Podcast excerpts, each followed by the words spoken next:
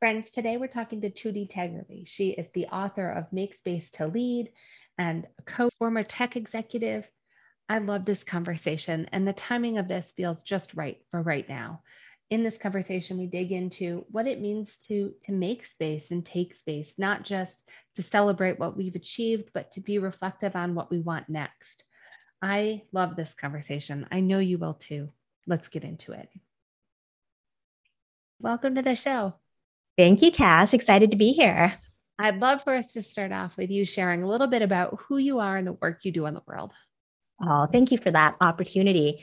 Whew, sometimes that question comes off easier than others, even if you've said it a million times. So, right now, I am a coach, a speaker, a writer, and I help people typically from the tech industry. I help people who are executives in the big tech firms, as well as CEO and startup uh, co founders I help them figure out who their most authentic leadership style is. And typically, I work a lot with women, people of color, and immigrants. They are trying to figure out what's their voice, how to be the most effective, how to build company cultures and processes, and how to lead in a way that feels unique to them. And then often in this, there's the balance of how to be this external leader versus how to take time to rest and balance and spend the time for themselves. And this is my, I don't know, second of many career. My my first career is I worked in tech as a design leader for 22 years. I worked in design studios, figuring out like the future of interactive TV, autonomous vehicles, smart homes. I worked on that, worked at startups, and I've worked at large corporations. My last corporate job being at Facebook. So it's a little bit of what I do in the world now. I love that because it taps into kind of the need that you saw in the world where there's this desire, this call to be an authentic leader, but we're supposed to figure out what that means just on our own. Absolutely. I saw a lot of that in my corporate work, which is when I, the first time I was promoted to being a manager, and this was probably 15 years ago, I had no idea what to do. I was like, I'm good at the design work. I'm good at the individual contributor skills. And now I'm supposed to be just a good manager. And I was terrible at it. I really was. And so, what I've spent, especially like the last, I've probably managed for, I don't know, 15, 18 years, I think I finally come into understanding the craft of managing people. And most of it is helping them develop the autonomy, confidence to step into their strengths and know how to influence others as as a leader and that's what i found in my corporate world even i was helping people be their best selves even while we were launching digital products and it's been lovely to transition almost entirely into doing that as a full-time profession what had you making that leap from managing a team doing that for other people working for a big organization to saying ah oh, this feels more aligned to be doing it for myself. Mm-hmm. So I've been doing it, quote, on the side for a while in similar to Google's infamous 20% time. I'd had my own coach for about maybe eight to 10 years before I left the corporate world. And then when I worked at Facebook, there was a program for rising female stars. Essentially, it was called, it was called Leap and it had external coaches and consultants come in and work with a cohort of us, uh, about nine women, and coach us, talk about imposter syndrome, talk about, hey, was this something where you were gaslit? Just really developing authentic leadership. And then Facebook eventually wanted to scale the program and had the first women in the pilot program help teach it. So it's something that I did on the side. It wasn't my day job, and I knew I loved it. And I knew increasingly, while I am in my core always a designer, I knew that I love building culture and processes and people just as much. So I had this as like a wow, I like doing this thing on the side, but why would I do that? This is my main job. And we often transition when challenges and adversity and crisis hits us. And I had, I would say, you can call it a midlife crisis year. You could call it a crisis year where three really, really big bad things happened. I'm not sugarcoating it because it wasn't a great year. My father in law passed away, and I had known him since I was 18. And then, right on the heels of that, I got divorced from my kid's dad, who had been my only love since I was 18. And then finally, in the course of that same year, my father passed. And it was just boom. And I'm used to being a high achiever and having the armor and succeed as a woman in tech. And I just kept going and marching and running and working harder. But honestly, after my father passed and I took some time to honestly slow down, breathe, be in, be in his high funeral rites, I just didn't want to keep going anymore, working these long hours. I needed some space, I needed some rest. And so I left my job and in that process, got my coaching certification and decided that I was going to really switch paths, spend a lot more time with my children when they needed the support, being able to do that from home. This was pre COVID, so being able to work from home there. And then really embrace some parts of my work that I, I had loved, I loved so much and was finding this this side gig becoming the core of what I was doing. It's often in these hard moments where we have blow after blow delivered that it really says, Oh, is this really how you want to live this one precious life that you get? Mm. Yeah, yeah. And life happens. Beautiful things happen, and often we forget them and these blows happen and it's not the universe conspiring against us. It's hey life happens. And what we get to choose that what it triggers us is hey what do we what do we want to do about this? Now what next? And it sounds so beautiful right now right? In retrospect that was a hellish cowered on the floor in the corner crying like what is there were hellish moments but i'm so grateful right now. I think it's important. I've had my own bathroom floor moments. I think Liz Gilbert coined that phrase, mm-hmm. right? You've mm-hmm. got your bathroom floor moments. And I've had them too. We all have. It's important to remember that it's a moment. It feels so consumptive mm-hmm. in the moment. So I just want to hold the space. If you are somebody that's listening to this today and you're thinking, oh, Judy and Cass, they're talking about this and they have it all together and like they have the benefit of the hindsight, right? Number one, false. Bathroom moment could happen just as easily for me tomorrow as it did, you know, seven, nine, 12 years ago. And like we get a new day. There's always another day. Yeah when you think about the work that you're doing in the world right now, a lot of women, especially in tech, have been up against it. 18 months of COVID. Now companies are saying, we'd like you to start coming back into the office. And we're seeing another wave of resignation and just opting out of the way how are the women that you're working with approaching this season, both as leaders and then for themselves? Yeah. I think there's always another season, always another thing. But I think in our lifetimes, at any rate, this global pandemic has been one of the first where it's like a stop, a pause, a reset.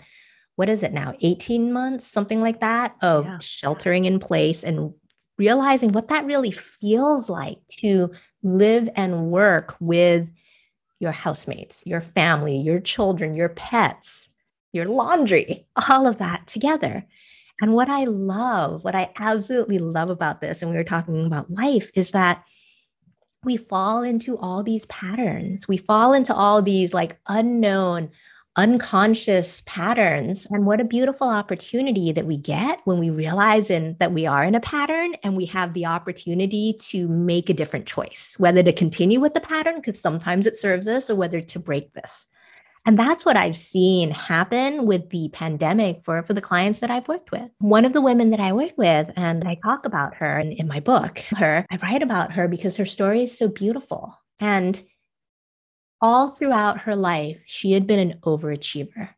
She had to make those grades, get into the right job, get promoted, and look around as comparisons to the people around her. Oh, they got that promotion. I want that. They got that job title. I want that. Oh my gosh, house, car, like all of this stuff. And I'm saying this because many people don't want to say this out loud to other people, but she said it to me as her coach because it sounds greedy. It sounds like, oh, I shouldn't be comparing. But I think the reality is we all do it, whether or not we admit it. And it's also human to do. Yeah. And for her, the pandemic was a big collective sigh of relief because everyone was on pause.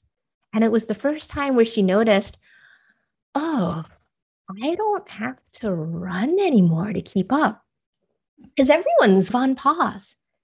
We have a space. Yeah, I can spend time with my children, my multiple children, my partner. I can do this. And that was her permission to rest, yeah. to take a break. And we spent a lot of time figuring out okay, if not that, what next?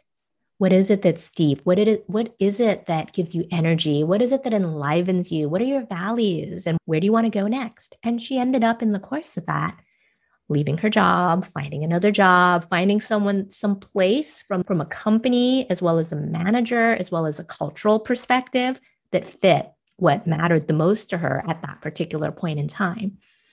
And so that's one story of someone who left. And I have other clients who do a revisit and think about their work and then come back and be like, all right, when I've taken a little bit of a pause, I do want to stay here and this is what I want to do with my career. Some of them are saying, all right, maybe I want to work a little less and spend the energy to these side projects. Others are saying, no, this is good. I want to keep going on this path. And I guess why I'm saying this is there there's all tons of different stories. But the thing is, it's about recognizing, naming our patterns and realizing if these are great patterns, like the pattern of the route to the store, the route to work, the route to your kid's school, you don't even have to think about it. Sometimes these are good, and then sometimes they're hurting us. So it's yeah. recognizing when it's that, when it's one having, versus the other. Having that moment of saying, "Oh, I'm willing to look at this objectively to mm-hmm. say, is is doing it for me right now?"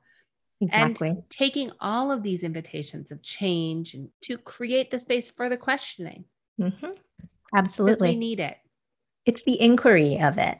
Yeah. And I, so I'm, I've done brand work and design work, and I use a lot of the design process when I coach right now, which is it's a process of divergence, opening up and asking questions and brainstorming and ideation and figuring out all the potential possibilities for what is the vision of the life you want to create and then converging, focusing a bit and being like, all right, I'm going to try this as an experiment or that as an experiment. And what do I learn from it? Oh, I learned something else. Let's go big, let's narrow. And just really, it's, it's kind of the process of life. I think it's worth noting on this, looking at the lens and the aperture that we're looking at our, our situations with, right? Yeah. And saying, you know what, not every season can be ideation and mm-hmm. big brainstorming like some seasons are about making it simpler, bringing yeah. things back to basics. And I've been struggling just personally as a moment of vulnerability in that when a lot of your dreams have come true, it can be a little startling because you're like, I don't want a yacht. So what is what does dreaming bigger? What does being ambitious? What does the brainstorming look like when much of what you strived for, you have now achieved? That is such a beautiful question. And I love it because I think there's two aspects of unpacking it. One is, and I do this, I don't know if you do this as well, Cass, but you know, the day after you've achieved this really big milestone, whether it's purchasing the yacht or getting right. that raise or getting that promotion, or for me, I'll be completely honest here, a couple of weeks ago, the day after I released my book. Yeah. And what's really interesting with this day after is how do you look at it? Is it like, yay, I'm awesome. I have a yacht and we're going to sail around the Mediterranean? Or is it more numbness, emptiness, because you hit that and you're like, wait, I'm supposed to be feeling great. Is that it? What's the next goal? What's the next milestone? Yeah. For myself, for so many years, and still kind of now, still, and for most of my clients, like whenever you hit that milestone, you're looking for the next one and the next yeah. one, and you move the goalposts. And to maybe put a little bit more of an inspiring, positive spin to this, I think the the way out of that is yes, sometimes it is create another goal, and I can you know, talk about what that is. But sometimes it's simply giving the space to rest, have the season of like, all right, I'm to pause. I'm to freaking celebrate. Be like, I got this yacht and it is beautiful and it's big and honking, and I'm to slam some champagne over the prow. I don't think that boat bit and, you know, crown this and have a party with my friends and be like, how do you make yourself go into this celebration moment? And rather than I've got a trash truck outside backing up, rather than have yourself spiral into this depression of a trash truck backing up and saying, oh my God, what's next? What's next? What's next? And of yeah. course, there's nothing wrong with what's next. We all do it, but it's okay to maybe hold the space for days, weeks, months, even years and be like, all right, this was here. Let's see where else I'm going to go. Yeah. So, yeah. I think the both and of that uh, it is celebrate and think about what's next and hold space for them to happen in the perfect timing. Absolutely. Both of those together for sure. Yeah. yeah.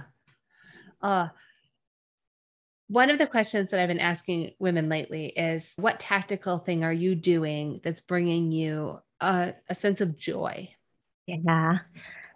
So for me, that question is really easy. And I feel so lucky to have found it. I learned to surf in my late 20s. And that has been the one activity in my life where I've probably spent Malcolm Gladwell's 10,000 hours surfing in the water.